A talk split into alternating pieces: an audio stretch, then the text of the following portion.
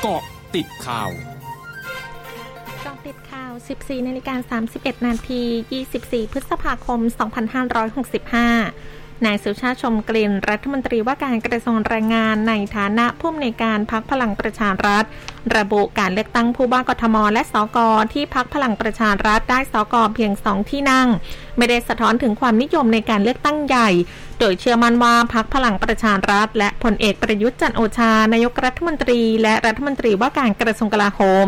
มีภาพลักษณ์ในเรื่องของการซื่อสัตย์สุจริต แม้จะถูกใจบ้างไม่ถูกใจบ้าง แต่ที่ผ่านมาต้องเจอกับหลายวิกฤต ทั้งสถานการณ์โรคโควิด -19 และสงครามรัสเซียยูเครน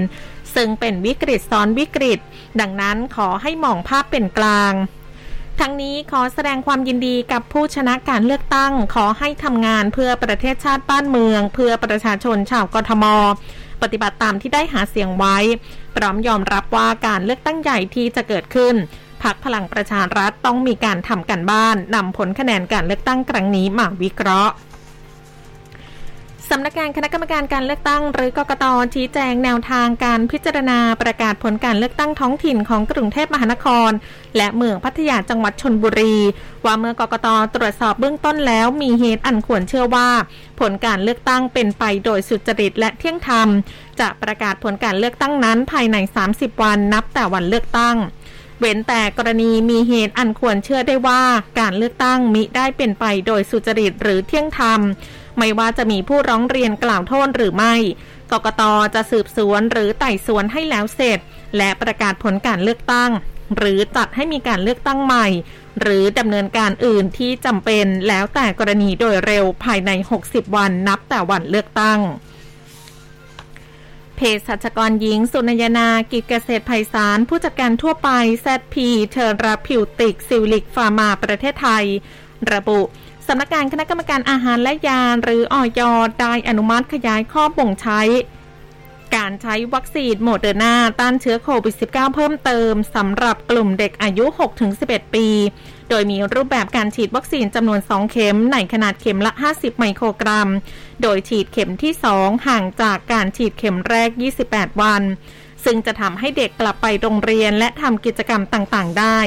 สอดคล้องกับวิสัยทัศน์ของรัฐบาลไทยที่จะให้โรคโควิด -19 เป็นโรคประจำถิ่นในอีกไม่ช้า และการเปิดประเทศรับนักท่องเที่ยวขับเคลื่อนระบบเศรษฐกิจ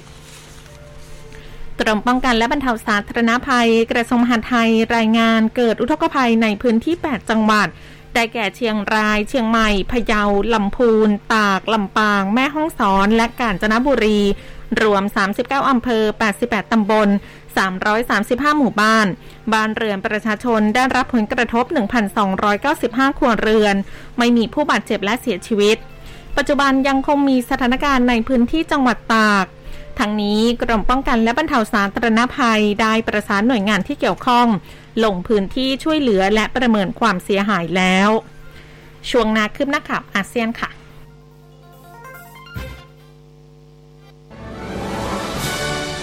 ร้อยจุดห้าคืบหน้าอาเซียน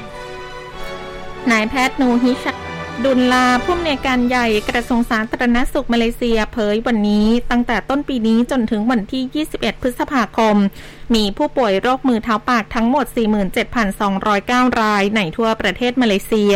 เพิ่มขึ้น 20 เท่าเมื่อเทียบกับช่วงเดียวกันของปีก่อน โดยการเดินทางของประชาชนในช่วงเทศกาลอีเดลฟิตรีอาจเป็นส่วนหนึ่งที่ทำให้จำนวนผู้ป่วยพุ่งขึ้น นอกจากนี้นายแพทย์นูฮิชามกล่าวว่าณวันที่ 21 พฤษภาคม รัสลังงอมีผู้ป่วยโรคมือเท้าปากมากที่สุด 13,640 ราย คิดเป็นร้อยละ 28.9 ของจำนวนผู้ป่วยทั้งหมดของปีนี้ ตามมาด้วยกรุงกัลาลัมเปอร์และเมืองปุตราจายา 6,206 ราย หรือร้อยละ 13.1 ขณะที่เด็กวัย 6 ขวบ และต่ำกว่า 6 ขวบ เป็นกลุ่มติดเชื้อมากที่สุด 43,736 รายสำนักควบคุมและป้องกันโรคเกาหลีใต้เผยวันนี้เกาหลีใต้ยังคงเฝ้าระวังเกี่ยวกับความเป็นไปได้ที่อาจเกิดการระบาดของโรคฝีดาดลิงในเกาหลีใต้ จากการเดินทางเข้าประเทศที่เพิ่มขึ้น หลังจากรัฐบาลผ่อนคลายกฎระเบียบเกี่ยวกับโรคโควิด -19 ขณะที่มีรายงานพบผู้ป่วยฝีดาดลิง 171 ราย และผู้มีอาการต้องสงสัย 86 รายใน 18 ประเทศ ทั้งหมดคือก็ติดข่าวในช่วงนี้ สุพิชยาถาพันรายงานค่ะ